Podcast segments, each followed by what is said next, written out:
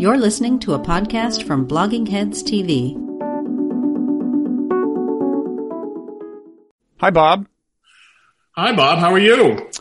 I am not complaining about my life. Let me introduce us. As a policy, you're not complaining. No, actually, uh, as today's policy, I, Okay. I'm not, as is my my uh, public policy. I'm not complaining.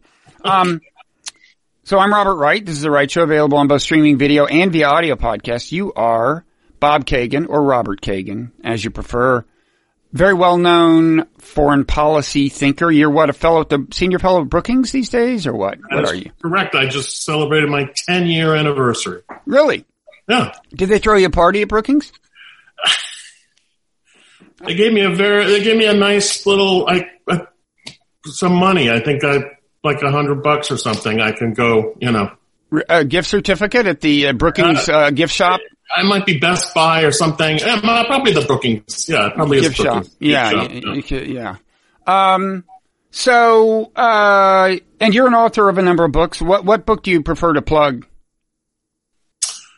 I mean, uh, it doesn't really matter. It's called The Jungle Grows Back. Okay, the jungle being the world, which is a perfect segue because we're going to talk Okay. about the world or, or stuff st- disorder returning to the world. I guess Correct. would be yes, which is something Well, you're concerned about. nature, human nature, and the nature of international politics reasserting itself is what I would say. Yes. Okay, the segues are getting better and better. So this is part of a series, one in a series of conversations I'm having with uh, noted foreign policy thinkers, such as yourself, um, who come from different parts of the ideological landscape, and I'm talking to all of them about uh, how America should engage with the world. That is what its foreign policy should be over, say, the next four years. Um, now, I generally start by asking people to give themselves an ideological label. In your case, that's a little complicated because uh, some time ago you were widely known as a neoconservative, and I don't think you objected to the label. But you no longer call yourself that, even though some people still do, right? I mean, I always objected to the label for whatever the utility that objection is, since people are going to call you what they call you, regardless of what you want to be called. And, and mostly because I just think that the term is so nebulous. Um, it's also refers to s- the original neoconservatives had nothing to do with foreign policy. Right. Um, as you well know, I don't consider myself a conservative in foreign policy. I think most views that I have would be associated with historically progressives and liberals. Um, I'm not neo. I don't think it's, you know what I mean? So there's a lot of, Right. I've never really liked it.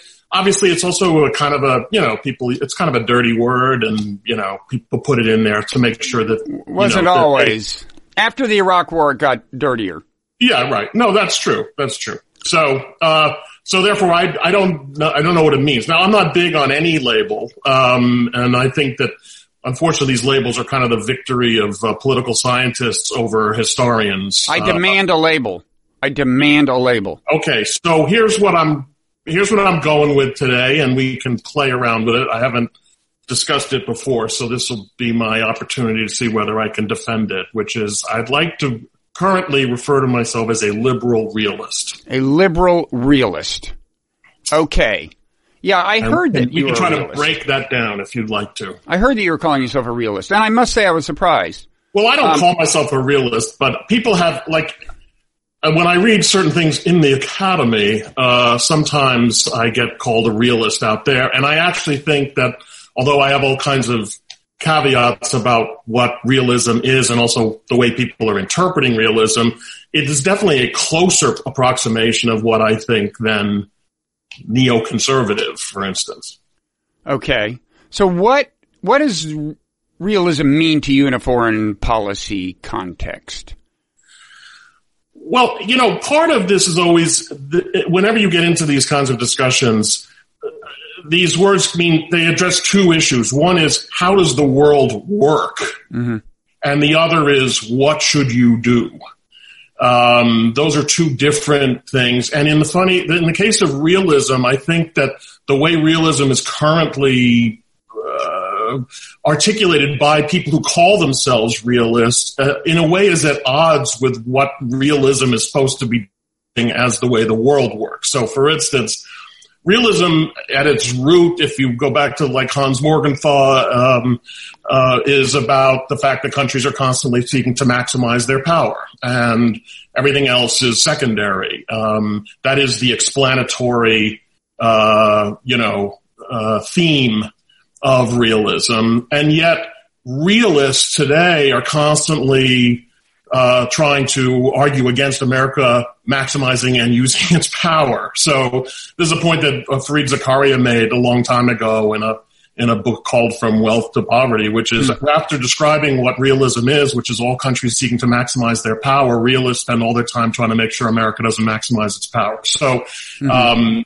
there, so there was a, it's very contradictory. But for me, um, realism means it, it really it does mean the centrality of power and the exercise of power in human affairs and the failing of realists, in my view, is that they, it's only about, the failure of the real sort of original realism is that it's only about power and they slight ideas. Uh, ideas are just a cover for the use of power. Um, whereas various kinds of liberal ideas, idealists folk think that ideas are what matters and power doesn't, you know, ideas are more important than power. And my view is that history is shaped by the intersection of power uh, and ideas and beliefs. And you really can't understand what's going on uh, if you're not looking intently at both of those. And by ideas, do you kind of mean ideals? Yeah, I mean, it, well, I mean, it's a hard way, you know, what is, what is Protestantism? Is it an idea or an ideal? Mm-hmm. Um, and liberalism, uh, if you say it's an it, is that is liberalism an idea or an ideal? Well, it, it, it both, entails right? it's it's an idea that entails ideals. Right. I mean, right.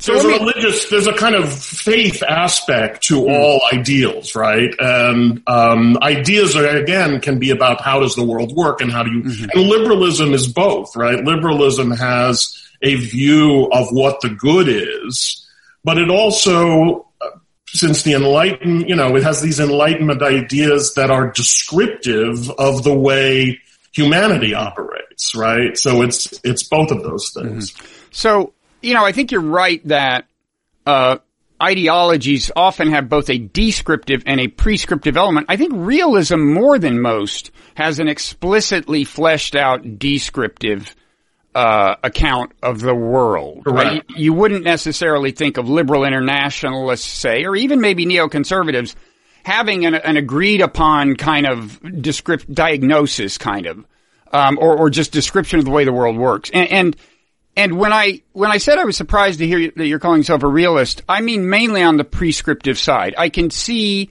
that you might agree with a lot of realists that the world is it, it's it's in some sense a jungle out there. To get back to your the title of your book, nations are they pursue their self interest. They may do it ruthlessly. Any foreign policy has to adapt to that fact.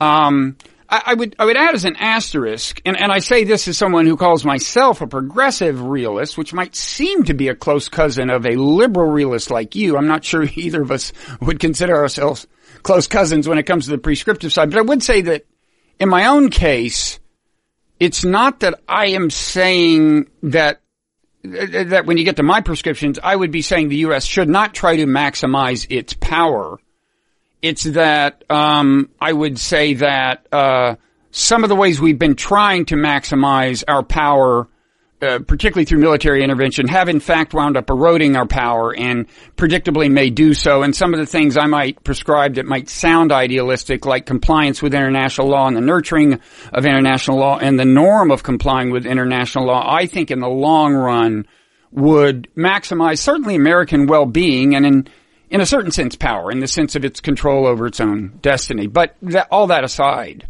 um, well, go ahead and it looks like you well, want to reply. by the way, I don't think America's job should be maximizing its own power either. I mean, that's I, I, I was saying that's what realism says nations do. Um, but I and I and I don't and obviously you can you may not be maximizing your power by using your power as you as you say about Iraq. So no, that's not that's not my uh, goal. And look, when you get to talking about the, the problem when you talk about um, you know actual policies and what's actually going on in the world is that um, at that point, I think doctrine doesn't do you a lot of good. It's more because every situation is, is, is unique and every geopolitical situation is unique. And this is my other, you know, problem with the realists, which is I don't think they sufficiently take account of the uniqueness of the American led order that they, they're trying to constantly put it back into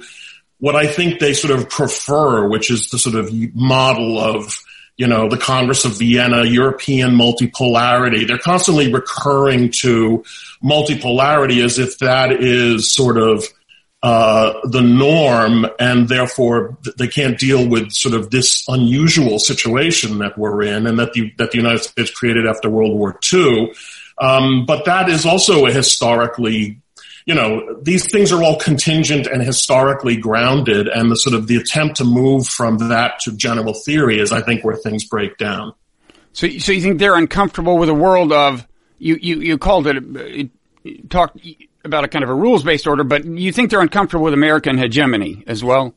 they're uncomfortable with it theoretically as well as you know as well as morally but but from my point of view their problem is is that they're uncomfortable with it theoretically mm-hmm. and you know if you read henry kissinger over the any time since the 1960s he's constantly anticipating the imminent return of multipolarity um, that there is no way to sustain this kind of uh, structure of power in the world. And mm-hmm. it's only a matter of time before the United States declines to the level where you've created multipolarity again. And my argument on that score is that the United States really does represent something quite unique in the world and, and setting aside for the moment the ideological aspect, but just from a purely geopolitical, geographical, economic, a whole host of factors put the United States in a unique position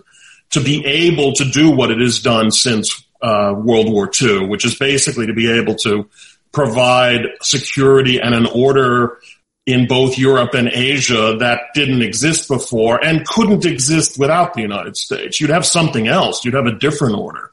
Um, and I think that's the part of this that I don't think people have sufficiently grappled with um, that that this is an unusual situation, but it may be unusual and durable. Okay, um, it may be durable. Uh, on the other hand, America's relative weight in the world, measured by economics, uh, has declined in part due to the success of the American model and the export of the American model and the, expropri- the appropriation of the model of parts of the model, even by countries like China, which are in other respects very different from America. So I, I think you that specified, but you specified that the relative superiority of America in economics. That's true, but right. there's no compare. There's no comparing the geostrategic position of the United States and its alliance relationships with any other power. At the moment, that, that I think is the source ultimately yeah. of of American power in the system and also what makes the system durable. Yeah. Yeah, although I think the uh, what what held together the the kind of American-led alliance uh, after World War II is not as evident um, since the end of the Cold War as it was at one point. In fact, most of our interventions, or many of our interventions in the world, have not been kind of along that you know the Cold War uh, the classic Cold War boundary. And I'm not talking about the Cold War. I don't think no. the Cold War is the. Uh, that's another thing that I may differ with a lot of people on. I think we've overemphasized the significance of the Cold War and underestimated the significance of the international system that the United States created really began to create during World War II and really had set in place even before American policymakers thought they were going to be in a Cold War. And so I think that that has in fact endured, um, that that is the great sort of historical difference in the world, not the Cold War. and how would you how would you characterize that system? You're talking about what is called the rules based order, the liberal No. order. What do you, You- talk? you What, would- what is the system that you're in favor of and you think can endure? What what what are its elements? well, the the core thing that happens after World War II is that first of all, Germany and Japan go from being uh, basically rising, powerful, aggressive dictatorships seeking to you know g- gain hegemony in their respective regions to becoming essentially non-geopolitical actors. Uh, content to live for the most part under the American security umbrella and also democracies and therefore and related to this also engines of economic progress in both those regions. I would say that was the key building block which has persisted until, you know, through uh, through to today. But you can also add the, the previous world powers, including great empires of the 19th and early 20th centuries, basically ceased playing that role, France uh, and Britain. And so if you take all those powers, which were the the story of international relations for you know for two centuries, uh, at least before, and then when Germany and Japan joined, and you basically have taken they've all left the equation of geopolitics.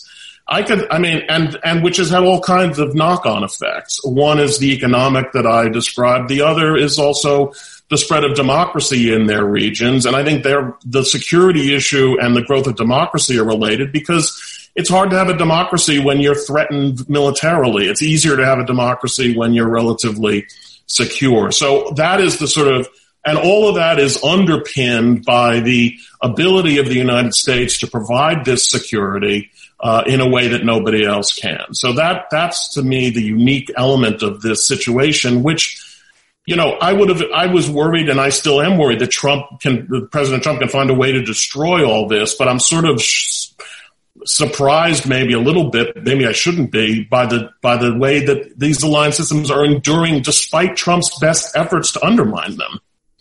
So is the thing that you want to preserve going forward that you fear not everyone would want to preserve a kind of loose alliance of democracies? Well, I, I would be content to pre- preserve what we what we have had, which is uh, it's not such a loose alliance. It's a pretty tight alliance. I mean, after all, it's not a loose alliance to say that we will go to war if somebody goes to war with Japan, or that we'll go to war if somebody goes to war with Lithuania. That's a pretty tight alliance from a historical point of view. It's more than the British ever guaranteed to the French, for instance. So, um, no, that is the thing that I most worry about um, us Do losing. you want democracies to remain united? I want to maintain, yes, but uh, definitely that. But I also want to maintain this security structure, which has the United States at the heart of it. Not mm-hmm. because I think America has, uh, you know, some kind of God-given mission, but because it's the only power capable of of doing it, and the consequence of it have been very great uh, benefits to a mm-hmm. very large percentage of humanity, including indirectly the Chinese, as it happens, and as you were pointing out. Okay, so how how does this play out on the ground in in terms of say the relationship with China? Because Yeah. some people who lately have been emphasizing the importance of sticking with democracies have been uh, putting that in the context of having a more and more kind of skeptical and distant relationship with China. Like Josh Hawley wrote this op-ed for the Times uh, maybe maybe four or five months ago, and I don't know if he used the term decoupling, but he's kind of he's kind of in the decoupling crowd, uh, and and certainly this is this is one big issue. You you can imagine someone who is advocating something like what it sounds like you're advocating, who still would like robust engagement with China.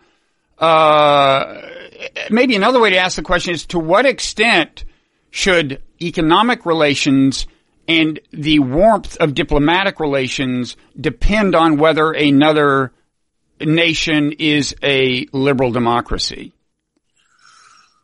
Well, uh, let me let's accept that a question. Let me answer that question second because that's an interesting and complicated question. But in the first instance, my basic feeling about China is that so long as China doesn't seek to use its military power to exert hegemony in its region, and by its region means Japan and Korea and uh, obviously Southeast Asia, etc.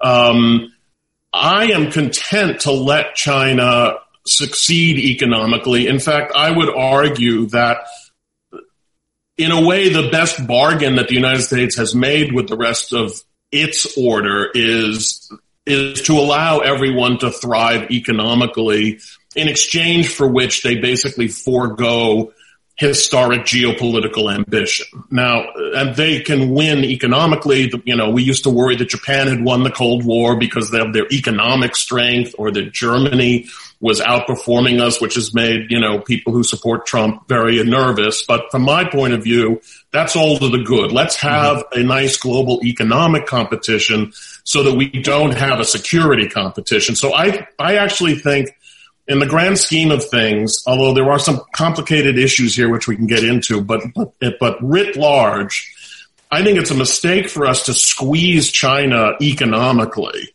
um, which I think can only drive them toward military answers to their problems. Whereas what I would like to do is be strong enough and committed enough to deter them militarily while allowing them to flourish economically as much as possible. Um, so now on your second question. Well, let me just, uh, enter, don't yeah. forget the second question, but let me say that, um, that, that does sound kind of realist to me. I, I think of realists as putting more emphasis on the external behavior of other nations in terms of like what kind of demands we place on them and, and how we react to them than on what's going on internally. So realists generally aren't big on, say, intervening, uh, well, militarily or, or even in a sense economically, say with sanctions because of human rights issues in, inside other countries. Now, I think we all have some threshold for doing something, right? I mean, a thoroughgoing, you know, say, genocide in the classic sense or something. I think we would all say at some point you have to, to do something. But, um, that aside, do you agree that this is a kind of, as I understand it, it's kind of a realist aspect of you that that that that, that your main concern with China, so far as uh, how our relations with China are, are going to be um, in reaction, uh, your main concern is with China's external behavior.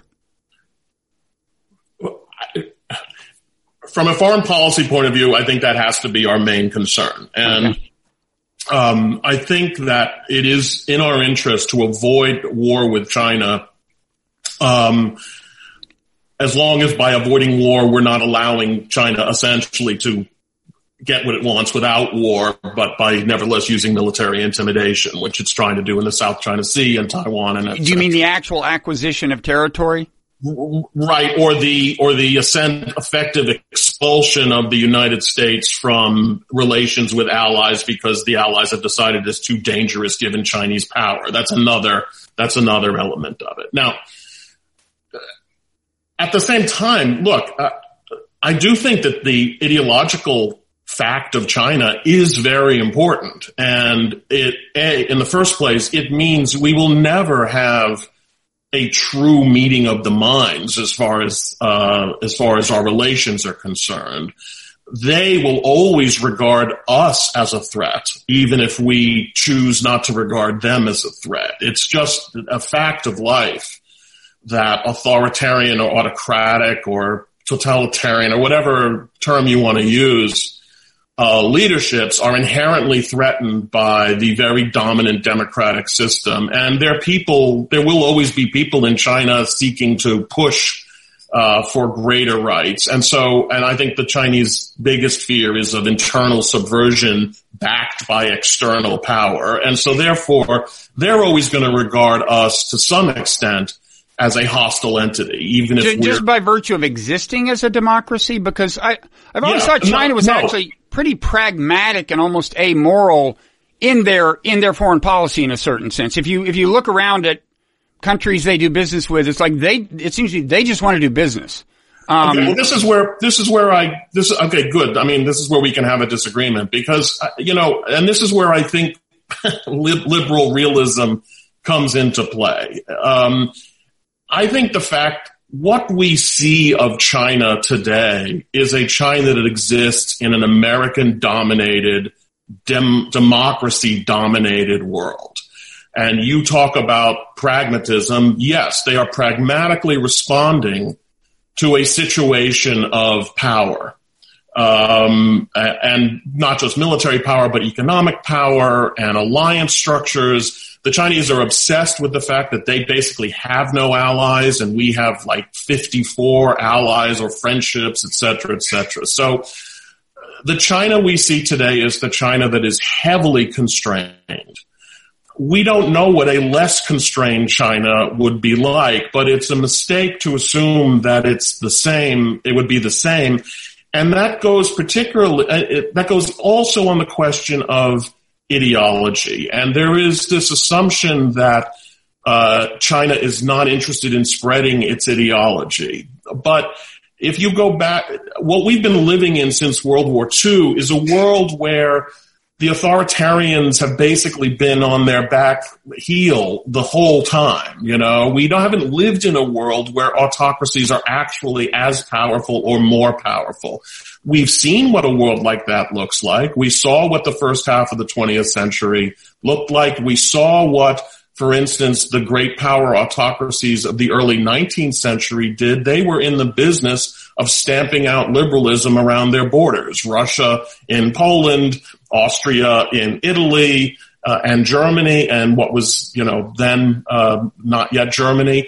And so I think the mistake comes in believing that were China to get a significant position of power and feeling of security, would it not then begin to do this? And, you know, something that I, I, I, wrote this essay about the return of the strongmen in the Washington Post a couple of years ago, and I'm sorry, I've got fruit flies attacking me here. Um, don't ask, they're not because of any fruit that I've left around, but um, we can already see to some extent a kind of bolder Chinese assertion of, and also from Vladimir Putin, a kind of assertion of their of the rightness of their anti-liberal position. And here's where, and, and this is where I want to get into my, the caveat to my let them live and be well approach, which is that one of the things the Chinese are creating and exporting is the technology of repression.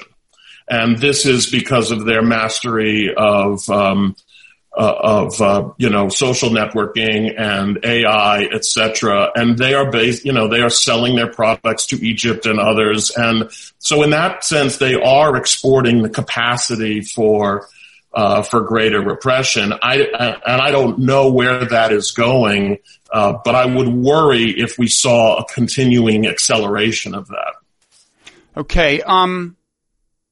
Let me. Uh. I mean, there's so many strands you could pick up on.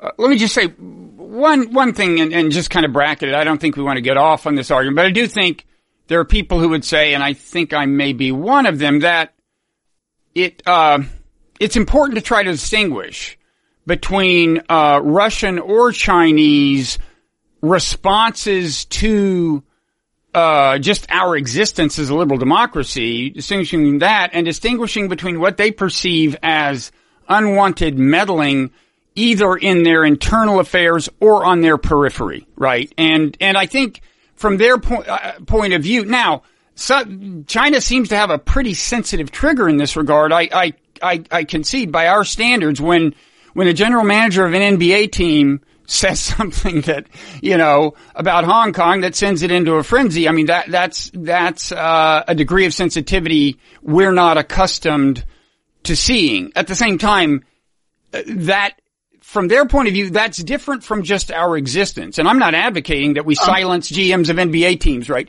Russia is maybe a clearer example where I think, you know, the expansion of NATO, their perception of what happened in Ukraine, uh, the, the, the Georgia stuff and, and on and on. I think there it's pretty, it's pretty easy to argue that uh, a certain amount of current Russian hostility toward us has to do with their perception, which you can argue with if you want, but that we were messing in their affairs or we were messing in their neighborhood in a way that we would not tolerate in the case of our neighborhood.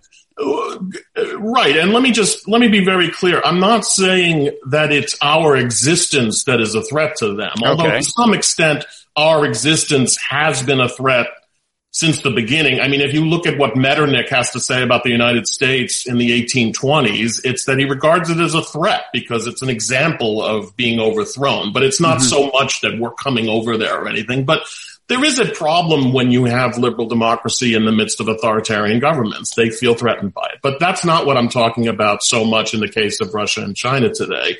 I'm talking about the fact that this structure of democratic alliances is a threat to them and precisely for the reason that you were just identifying, which is that structure of democratic alliances is deep in their neighborhood. Now the that one of the attributes of this of this system and order that was created after World War II within the order itself was only one country has gets to have a sphere of influence, and that was the United States. Right. I mean, whenever we talk about how come we're in Russia's sphere of influence and China's sphere of influence, and people start saying you really should let everybody have their sphere of influence, I'm, I'm always I always wonder what they does. Why are they the only two powers? Why would it only be three powers having spheres of influence? Germany once had a sphere of influence. Britain had a sphere of influence. France had a sphere of influence. Mm-hmm. Japan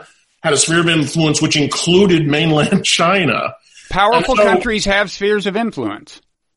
Well, except in this order that we have created, and it is not You mean case because only we get to have one? Because Japan and Germany and others are perfectly content um, to have an overall security umbrella provided by the United States in cooperation with them, and are not demanding traditional spheres of influence because they don't feel threatened by the absence of a sphere of influence. Okay, but Okay? surely you could, surely you So can then the question is, what makes Russia and China different? Um, I think there was a moment when when Russians flirted with the idea of making that same essential bargain. I would say in the Yeltsin years, there were certainly Russian officials, uh, including the foreign minister, um, who were basically willing to say, yes, let's just become part of the West in the same way that Germany and Poland are part of the West. Now, I think for all kinds of understandable historical reasons, I think Russians as a whole rejected that. Putin certainly and explicitly rejects that. Um, but it, it's not inconceivable. Um, and I also think it wasn't inconceivable that China could have accepted such a role if it hadn't been for Mao and the revolution. I mean, after all, uh, it wasn't inconceivable for like if you had asked the Chinese in the 1920s or 30s, many of them would have said, if you can rid us of Japanese aggression uh, by becoming the sort of provider of security in the region and just allow us to make money and try to improve our society, that's a pretty good deal. Um, that they might well have accepted, as many other countries did accept it, including uh, countries in Europe and Asia. Okay, when you talk about the deal that Russia or China might have accepted, are you talking about subordinate status to the United States? That would be part of the deal. We are the hegemon. It, it would be it's subordinate in terms of security. That's right. I Well, mean, does it does it shock you that a nation like China, which has like five times our population, is growing economically by leaps and bounds, and may well someday have way more economic clout than we have, and therefore, if it chooses, more military clout? Might be saying to itself, no, we don't imagine being eternally subordinate to the United States. We imagine being a great power and asking for the things great powers ask for, including a sphere of influence. I, I agree with that. Of course, that's exactly what they're doing. And I mean, I would say that China does, you know, if you look at the great sweep of Chinese history before the 20th century, the, the idea that they should be subordinate to anybody in their region is, is inconceivable since their image of what themselves in the region is that they're the hegemon of their region. Now, on the other hand, just because they feel that way, in theory, every country can and does feel that way. And we can go back to a world where everybody gets to fight for their sphere of influence. And that's the world that we looked at in the, tw- in the beginning of the 20th century. And if you're asking me, is what I'm proposing a just order? I don't believe there is such a thing as a just order. Um, I prefer it. I think it's a better order. Um, but is it just to Chinese traditional aspirations to be the hegemon of Asia? No, it's not. Just but it's not. The, it's also not realistic. That's the thing. It seems to be a realist must, above all, accommodate themselves I'm to realism, I'm to the reality of the world. I'm not suggesting that the Chinese are going to accept that, and certainly not now. All I'm saying, I guarantee you, is, they won't. Uh, congratulations, and I completely agree with you. well, not, then why should? Well, then demanding it would seem to be a fool's errand. I, you're you're you're, mis- you're misunderstanding okay. what I'm saying. I'm not demanding it. I'm I'm just saying that it it it is in fact you know, it is the bargain that the United States struck with much of the world, including great powers, which previously would have been just as uh, unwilling to accept this as they have, and and and they feel like they've benefited from it, and interestingly enough, don't want to change it. In fact, they're mm. worried about having to change it. You know, but that's fine. I, am realistic about what China is. I'm realistic about what China wants. I already told you what my strategy was. It's not to force them into subordination, but it is a kind of subordination to say, as I think we're all saying, including you, Bob, that they don't get to have the hegemony that they think is historically appropriate to their position. You don't want them, I think, to be the hegemon of Japan, Korea, Southeast Asia, uh, and and everything else that used to be the historic position of China. Well, I want them to abide by international law. I mean, this is very important to me, and and I want minute, us to abide by international law. And well, no, let me just finish. Is let me just finish. Realistic. so far, so far, it hasn't been. Uh, you know, there are all kinds of things that once were not realistic. The end of slavery was once not realistic. There are all kinds of things as humankind progresses that were once not realistic and then suddenly they're part of, of reality. And including, by the way, uh, political organization on the scale of, uh, of of Europe or you know at one point there had been no empires at one point there had been no nation states uh, and and even now, nation states do much more in the way of referring to international law in in relating to each other than they used to do. Things change. He, all I'm saying, when? all I'm Beginning saying, when? What's that? When did they begin to do this? Well, they pay lips. Or uh, you mean international law? It's been a slow evolution. Slow evolution since when?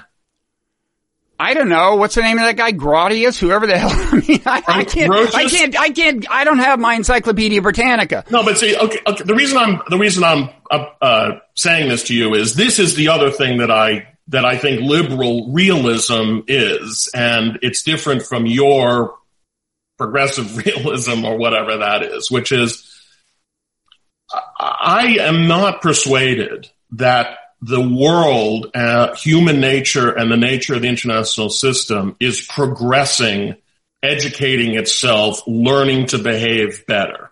Mm-hmm. Um, I don't believe there is a steady accumulation of respect for international law since Grotius. Uh, if you look at the way the world behaved, the way great powers behaved up through uh, the Second World War, you would not see tremendous fidelity uh, to any of those kinds of things. And what I think the one of our intellectual problems now is that it is in fact this system that we created in which those those kinds of progress have been taking place. But those same that same progress, in my view, is very fragile.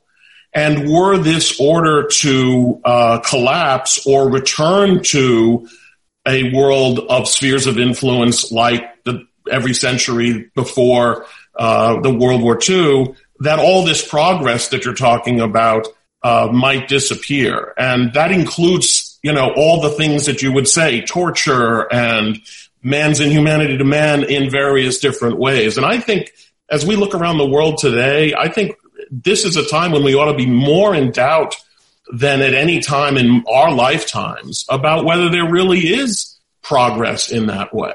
Okay, but but my view is not necessarily even an optimistic one. I uh, my belief is just that a if you are a a power that if you are a, you know a hegemon whose power is probably going to decline in relative terms and has been for some time it might be wise for you to help build a world in which hegemony is not everything. Because you just may not always be the hegemon. It may make sense to construct a set of rules that everyone is expected to abide by and actually abide by them. We, we did start building such a, a set, especially after World War II. I wouldn't say we've been great at abiding by them, but leaving that aside, that's A. B, let, let me just say one more thing. My own view is that uh, there are a series of international policy challenges uh, they go well beyond climate change and well beyond nuclear arms control into the realm of bioweapons and even the regulation of like genetic engineering in realms that aren't weaponry, uh, and weapons in space and cyber weapons. There are a lot of realms in which if we do not uh, succeed in forging international policies that are respected, my belief is that we'll all be in deep trouble. Now that, that could be just wrong, but I want to emphasize it doesn't depend on my, my view has nothing to do with optimism. In fact, it's almost the opposite. It's that if we don't make a, uh, a major, um, leap forward, not, not in the Chinese sense of great, great leap forward, um, that, uh, that tremendous trouble could ensue. So in, in my mind, there's a lot of logic ultimately self-interested logic, American self-interested logic, but, but it's also in the interest of other nations to uh, build a system of international law along with uh, cultivating the norm of complying with the law. I don't think we've done a good job of that, but but that's the logic of my position. Okay. I understand that, but you know, just because we need to do something I mean, we, the human race, doesn't mean that it's going to happen. And, you know. No, but it, it, seems like a good reason to advocate it rather than the alternative. Well, you can advocate it, but then, you know, just don't, uh, don't, don't accuse other people of being unrealistic because uh, I think it's unrealistic. And I don't think it would, I don't think international law without the undergirding of a power structure uh, has any real chance of success. And I've heard this argument, John Eichen, you're, you're basically quoting John Ikenberry about why it's in America's interest to get ready for the time when America is no longer this powerful. My feeling is when America is no longer this powerful, we're going to have a different world order, and it's not going to be one based on international law. But, um, so, so you know, I just think the fact that we they des- the world desperately needed the Kellogg Briand Pact to work, um, but it didn't, you know, and so and but they did all come together and create a new international law outlawing war and yet, and it was um, flawed, and so maybe we should try to do better flawed. next time. Why was it? Why was it? Flawed? Well, was there an enforcement mechanism? Oh, an enforcement mechanism. Mm-hmm. So you, that's my point. So then it, you can only have an enforcement mechanism if the countries that want to enforce it are powerful enough to enforce it, which means which suggests a certain degree of hegemony. No, there, there's such thing as non-hegemonic enforcement. I really? Mean, yeah, yeah. Like, really? Uh, Where yeah. would that be? Countries that violate the Chemical Weapons Convention in principle are subject to sanctions by all of them. In principle. Or, or, or no, actually, there have been some, uh, textbook, um, some, some cases of actual compliance with, uh, the, the UN Charter in the way of, uh, enforcing the, the ban on transborder aggression. So, the Persian Gulf War, the Bosnian intervention, both of those consisted of somebody going to the UN Security Council and saying, I want this to have the mandate of the United Nations. That's what makes it legal. And now we do it and it's legal. These things actually happen. Now, we also, the U.S. also violated international law in invading Iraq, the Kosovo intervention, the second half of the Libyan operation. So we're not doing a very good job Vietnam, of nurturing this. But Vietnam, any number of uh, overthrown governments. I mean, we violated. Yeah, and how did that, and how did those things go? And how consistently, did, consistently since the did, moment how has the UN Charter out? was established. And how okay. has that worked out? You're citing all, all the famous disasters that, you that wound up hurting us. Well, you could point to those disasters, but believe it or not, there were worse disasters than than what than than what we've been able to avoid also over these past uh, 75 years. There is there are, for instance, the disasters of the first uh, 41 years of uh, uh of the 20th century, and I think that I mean, part of the problem of focusing on all the things that haven't gone right assumes that, first of all, there is a way of conducting foreign policy where nothing doesn't go right. Um, but um, in addition to which, it completely ignores uh, much larger benefits that, that have accrued. And and for you to talk about the Persian Gulf being an exercise of international law, yes, George Bush got a UN Security Council resolution. By the way, only because for a brief moment the Soviets were not in the business of opposing almost anything that the United States, which is old, which a period which is over, by the way. Thanks but, in but, part to but, our own behavior, but go ahead. End, no, I don't think that's true. Well, we disagree. It, it, it's the way great powers treat international law. They they they use it when they like it, and they ignore it when they don't. That's the kind of that's that's I think realism. Um, well, that's and, just, that's what has happened historically. That's what I'm saying yeah, needs to change. That's the way human beings behave. Yes, if that's what you mean, yes. And and so what well, we're arguing, you know, what are you suggesting that human beings at some point will stop behaving that way? Look, the U.S. frontier justice used to be all over the U.S. There used to be mass lynchings in the South, and and, and the police didn't do anything about them. That time is over because. Uh, law, which had not spread comprehensively across the United, United States, did. It can happen. Things can change. Oh, it can happen within a nation where, and by the way, that is the ultimate situation of hegemony, Bob. The, the, the federal government has a complete monopoly of power in that situation to back up law with. The problem, as all the realists would be quick to point out to you, and anyone else who wants to know, is that in the international system, you don't have anyone exercising that kind of hegemony or monopoly of power. But in any case, the fact that the Persian Gulf War did what it did was only due to the fact that the United States had the capacity to do it. It wouldn't have happened simply because the UN Security Council passed a resolution. Yeah. The League of Nations also passed numerous resolutions in the 1920s and 30s. Well, so, that had that had no teeth, but the the, the structure no of the UN obviously favors the powerful. So does the structure of American uh, law in practice, for better or worse. But that doesn't mean there's there's nothing that you can call the rule of law in America just because powerful people have a better chance of getting off with getting away with crimes than others. I the, the um, let, let me. And by the way, one realist who I think would disagree with you, is actually Hans Morgan, Morgenthau. The uh, in, in his book Politics Among Nations, he says, in principle, a realist could believe in world government if the technological environment, I think I'm, I'm, uh, the second, uh, this part of what I'm saying, uh, accurately reflects what he says. Uh, uh, in particular, if technological changes, you know, change the structure of the world sufficiently. I'm arguing they have, but in any event, Hans Morgenthau himself does not agree with you that the very notion of uh, uh, of robust international law is antithetical to realism. That's because Hans Morgenthau couldn't face the implications of his own theory. And okay. I don't know why that's true. I think it has something to do with the life he led and the world he lived in, etc. But I think anyone who is, and you know, you can have tremendous respect for Hans Morgenthau without denying that that is an, a glaring contradiction.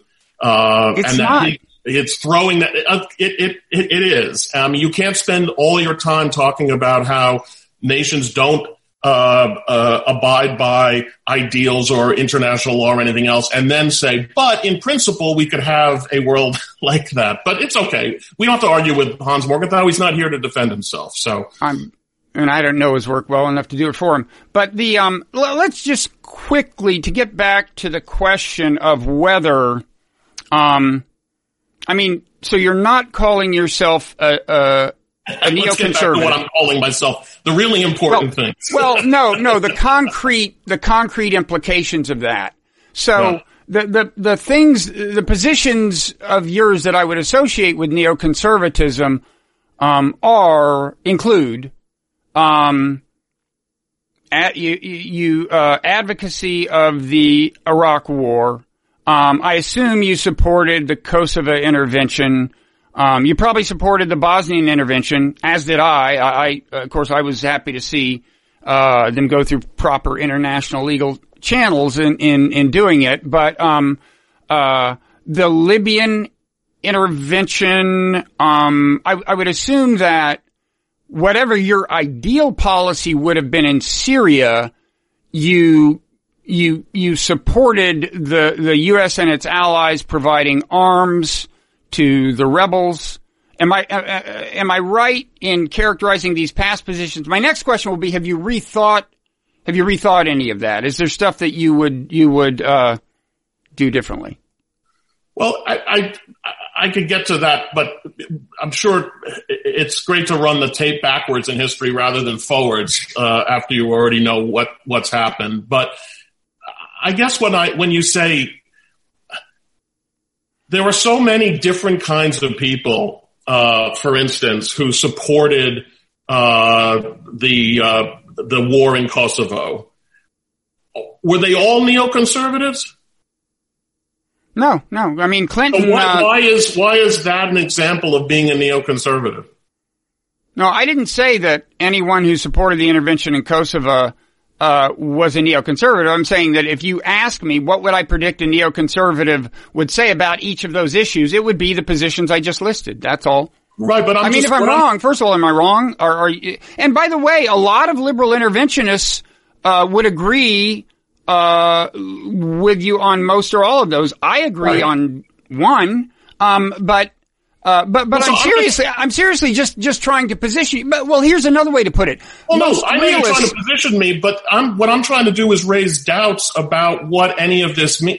I just look. Okay, but realists opposed most, uh, much of that stuff. Mo- Including- most realists oppose most of that stuff. So the question is why? opposed, they opposed all of it. So why are you calling yourself a realist? It's not what the term Oh, means in actual minute. Now we're- language. I, I thought we got past this in the first three Well, minutes no, of our this is- conversation. I already said my problem with people who call themselves realists is I don't know how realistic they are, and I think in fact they're actually moralists. I think that most mo- people who today call themselves realists are in fact moralists in a very classic American way. In, in what They way? don't want the United States to abuse its power. That's their number one. By the way, I don't want the United States to abuse their, its power either. But their greatest concern is the is America abusing its power. I think that makes that puts them in a tradition of a certain kind of peace progressive in the 1920s and 30s. It puts them in the position of a certain kind of anti-imperialist in uh, 18, you know, in 1899. But, but I think the difference is they are consequentialists. They are concerned about the blowback. They say results. that, but then you know why did they oppose the Persian Gulf War? Um, the, uh, well, as it happens, the, the, the ultimate consequences of that ultimately didn't work out well. Well, But the ultimate consequences of everything don't. I mean, work I don't- out, look, you- I you- mean, I- I don't you know. say- I'm- you I'm sure they have an II was a answer. mistake because it led to the uh, occupation of half of Europe by Soviet communism. I mean, if if you're if if if they can point at some point down the road to things not working out as proof that they were right, then I, I think that's also an unrealistic well, vision I, of the world. I mean, I don't know what they say about that. I would say, as a rule, they couch their objections in consequentialist terms. They worry about the blowback. I'm just saying that that distinguishes them from a the kinds of moralists that I think you're alluding to, who I'm not sure. I mean, it's interesting if you go, I've been, for my sins, I've been spending a tremendous amount of time reading uh, foreign policy thinkers and commentators in the 1930s, you know, and, and the people who I think were, who sort of would be qualif- would be characterized as realists in that period, um, definitely thought that the United States should not get involved in any of the conflicts around the world. And their argument was that Americans were not threatened by what happened in Europe, even if Hitler took power, and they were not threatened by what happened in Asia, even if Japan gained complete hegemony in China. And their major concern was really that the United States not get involved out there. I think, you know, if you read the, the, the best realist, the smartest realist, the best book written about realism is Robert Osgood's Ideals and Self-Interest. And, you know, if you look at what Osgood says about that period, he, he make, he makes a very critical point, which is that realism that is not guided by idealism is likely to make mistakes, by which he meant the realists underestimated the, the, the threat posed by someone like Hitler and some, and a regime like the Japanese regime, you know, but their, but their default position is don't do it.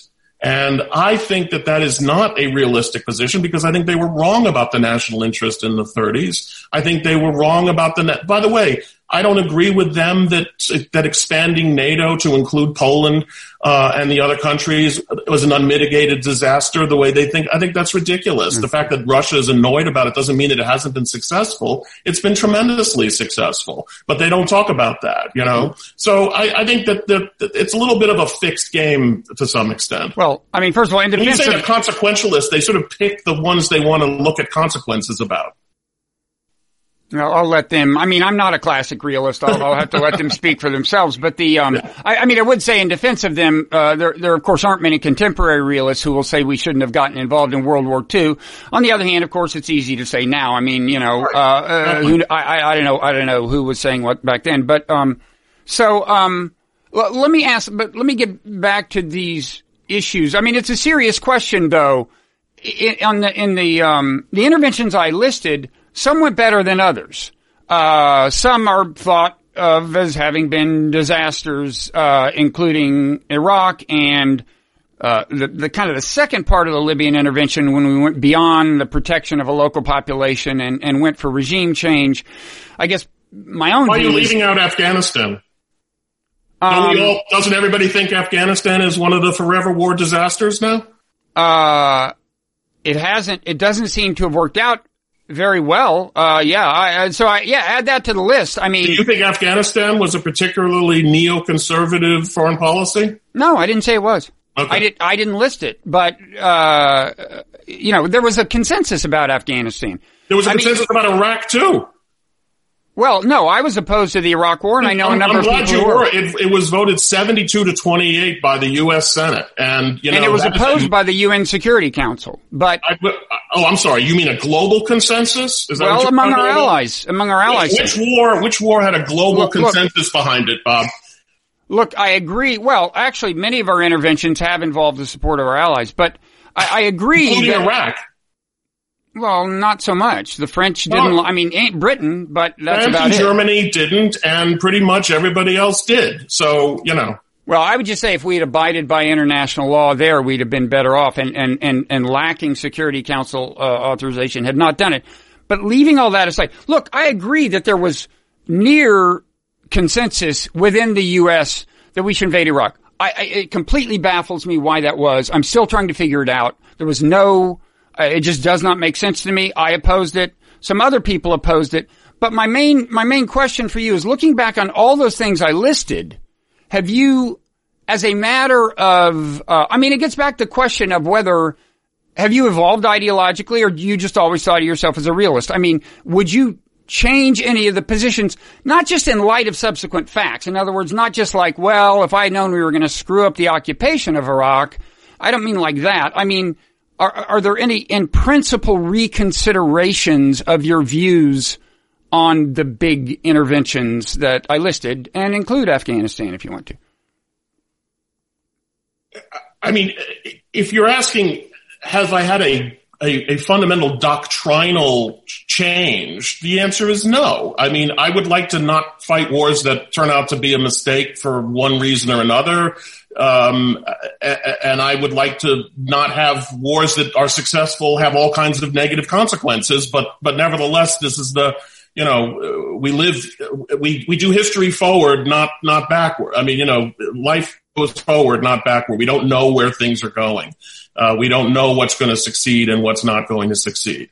Um, I, I think the one thing that I would say is if I had known that the general public backlash to um, the various interventions, successful and unsuccessful, you know, unsuccessful and successful, that took place after uh, the end of the Cold War, um, which include all kinds of things that basically worked in one way or another that you don't list. Um, I would have said it was, you have to be careful about taxing the American people's sort of will to do this at a great, you know, it might not have been consonant with the general American attitude towards its role in the world. Now, that's a very, knowing what America's attitude towards its role in the world is a very complicated and changeable thing. But uh, certainly as, you know, in terms of the historical work that I've done looking at American foreign policy from the beginning until, uh, you know, up, up through so far the Second World War, it's clear that uh, that the ambivalence of the American attitude toward the world is a reality, and you need to be careful about it. Um, and so, uh, from that point of view, I would say maybe, and certainly going forward, I think I would be more cautious just because I don't know that we can afford um, disasters, uh, or at least things that are perceived as disasters because of the effect that it has on the public. Now, on the other hand, uh, nothing ever had a bigger effect on public opinion than World War One um, which Americans decided was a terrible catastrophe, even though it really wasn't. I mean, we were actually quite successful. That the peace failed, but the war was successful, accomplished its objective. Americans went into it very enthusiastically, and they and they turned against it, and that which led to 20 years of isol- of you know quote unquote isolationism. So even when you do things right, it doesn't necessarily mean that you have uh, you know, you can maintain public support for the role I think the United States has to play. So I'm, I'm a, I would be a little bit more, you know, you, we do need to be cautious about that. But, you know, people want to build a doctrine around never doing Iraq again. And uh, if you want to say, you mean we shouldn't invade a country we're not ready to based on false information, have a bad occupation, etc. I, I would agree. If you can form a doctrine around that, I'm in favor of that doctrine.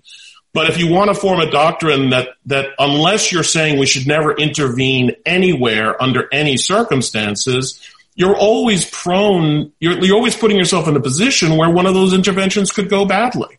And, and, you know, uh, you can't have a doctrine that prevents you from bad interventions. You can have a doctrine that prevents you from interventions.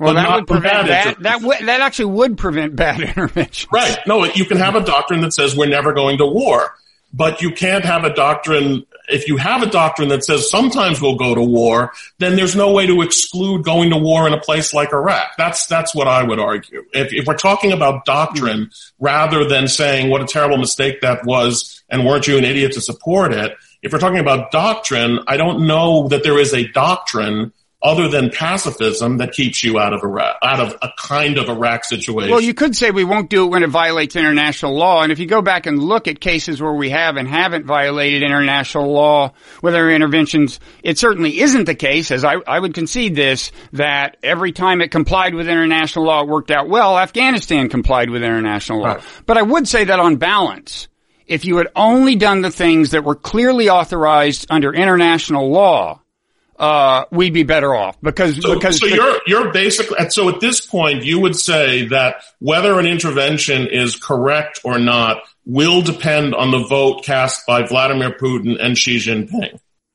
I'm saying that our better rule of thumb for whether to intervene than the rule we've been using, better in terms of the consequences, would be if it violates international law, don't do it. Don't say violates international law. There's only one way to have international sanction legally for an intervention, and that's to get UN Security Council Correct. permanent vote approval. Correct. And you can only get that if Putin and Xi Jinping or whoever the leaders of Russia and China are.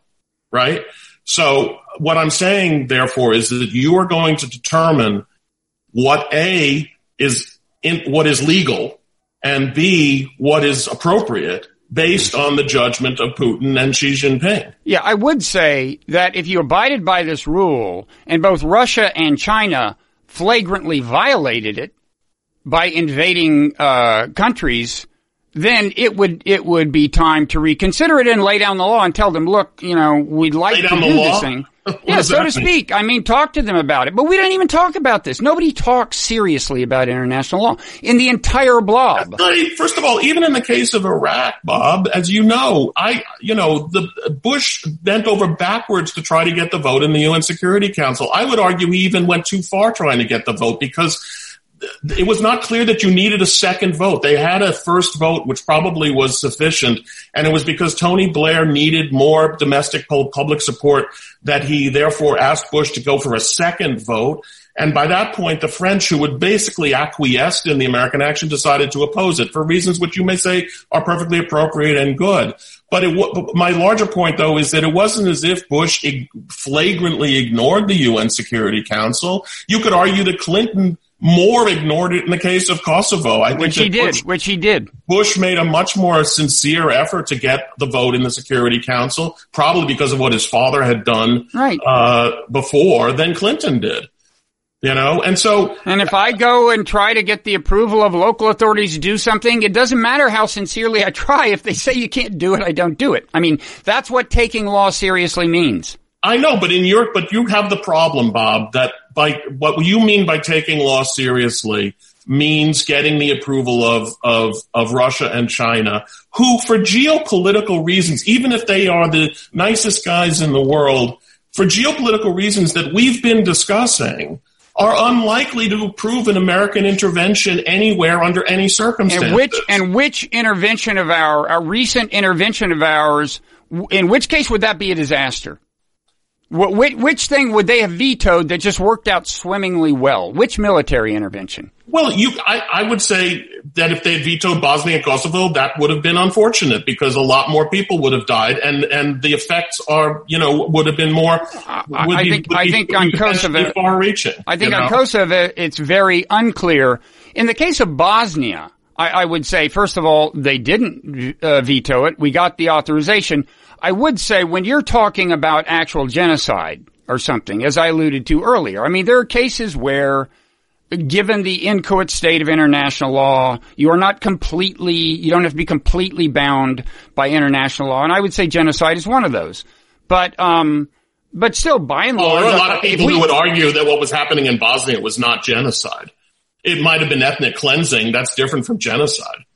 Uh, yeah, well, uh, I mean, things on the borderline between ethnic cleansing and genocide, uh, So- you know, arguably would be enough for me. I mean, I haven't sat down and sketched out the rules. Um, but You- you it's, it's worth noting, by the way, that was a successful application. Nobody did veto it. We did intervene. Kosovo, um, I, I think the the the, uh, the jury's uh, the verdict is much more mixed. I mean, uh, Kosovo remains unsettled. It, it's it's um, Oh come on! Now you're Bosnia. All the Balkans remain unsettled. You you can't Right. you can't you can't say Bosnia worked and Kosovo didn't. I think they both worked, not in the sense of fixing the Balkans, but in the sense of preventing you know unnecessary slaughter, and, and as it happened in Europe, where you know even the Germans, in their general pacifism, uh, felt that it would have been a catastrophe to let all that happen. So if if if you're gonna you know don't don't don't put your thumb on the scales and say that the intervention that you like worked and the intervention that you didn't like didn't work just because the Balkans are unsettled. you know, Uh, but I think that I, I think there is more consensus that Bosnia was a success within the foreign policy.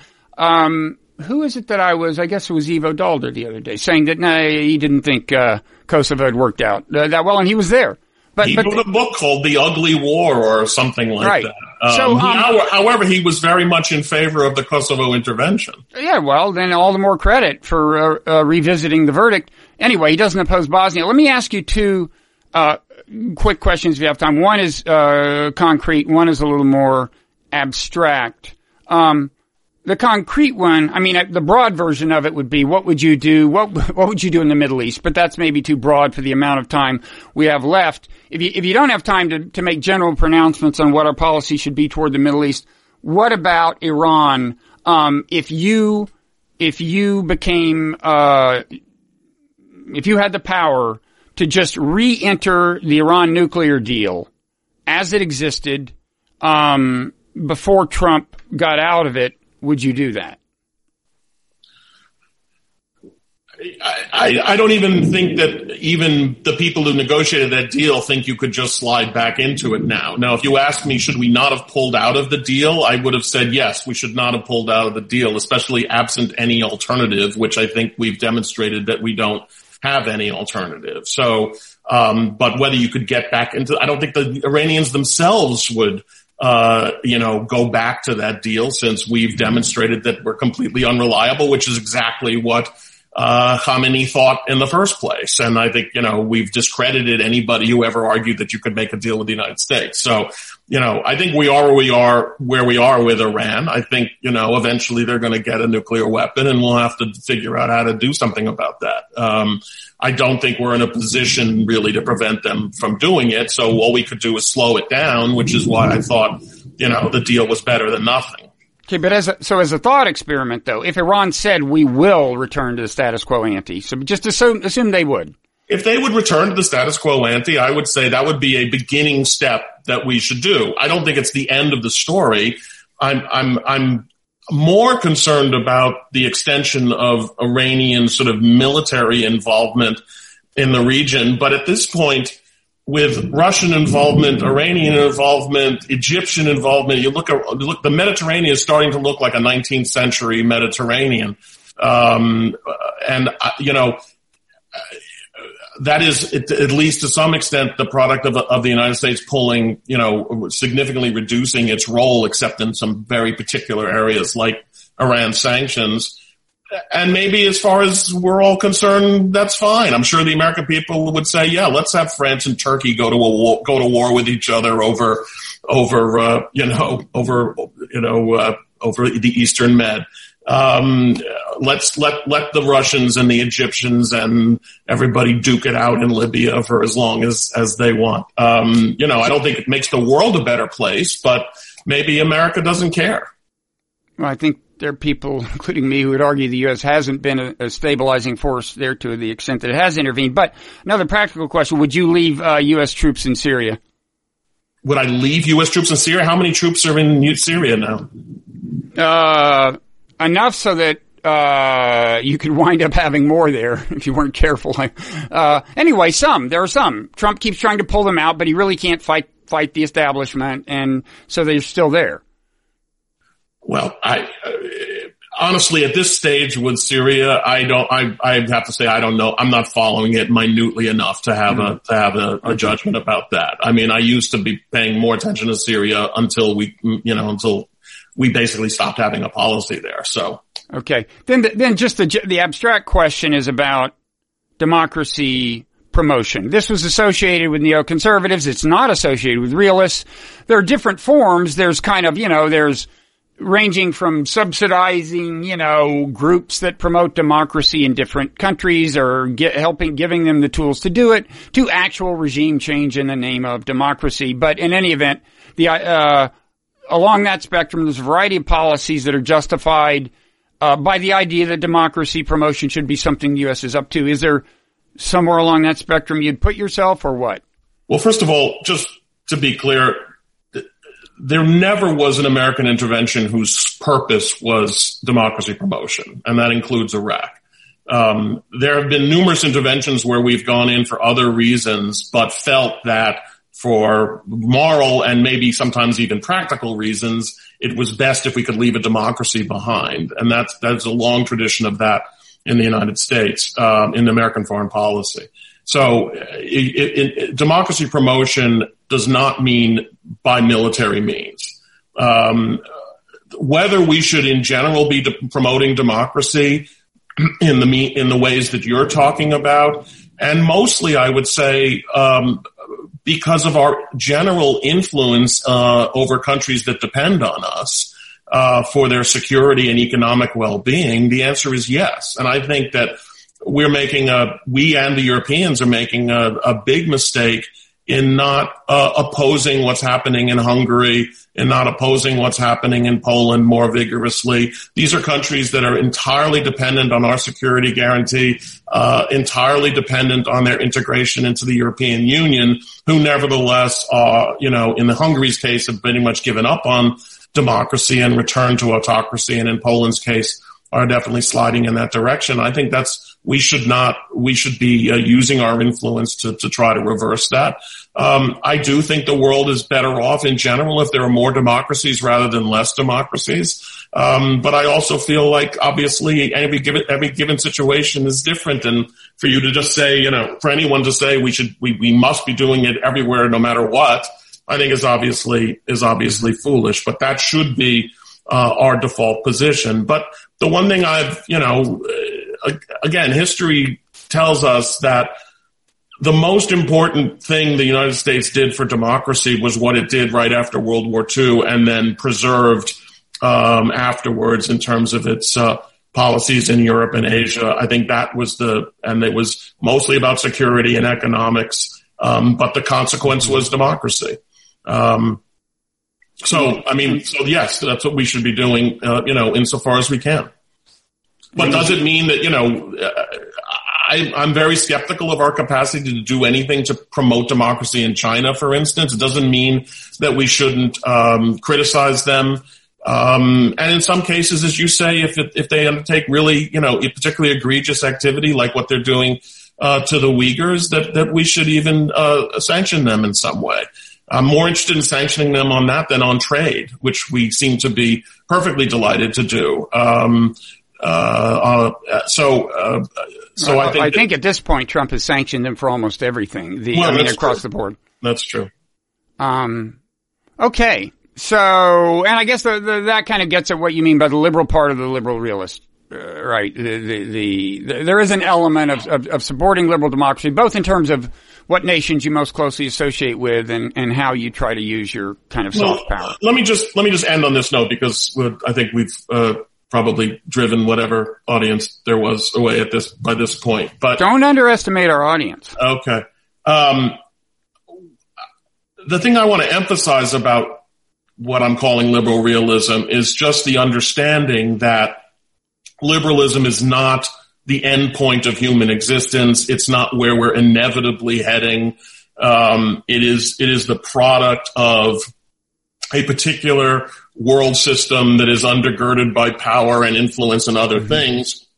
And therefore, um, you know, we can't just be waiting for liberalism to sprout everywhere naturally because it isn't going to. In fact, look, liberalism is under siege now here in the United States. I mean, we have, lit- you know, demonstrable anti-liberal forces at work in the United States and obviously uh, in Europe as well. And so, um, we have to recognize that it is a struggle. So in that sense, I am not a realist. I'm a realist in the sense of saying that for liberalism to succeed, it needs to have power behind it.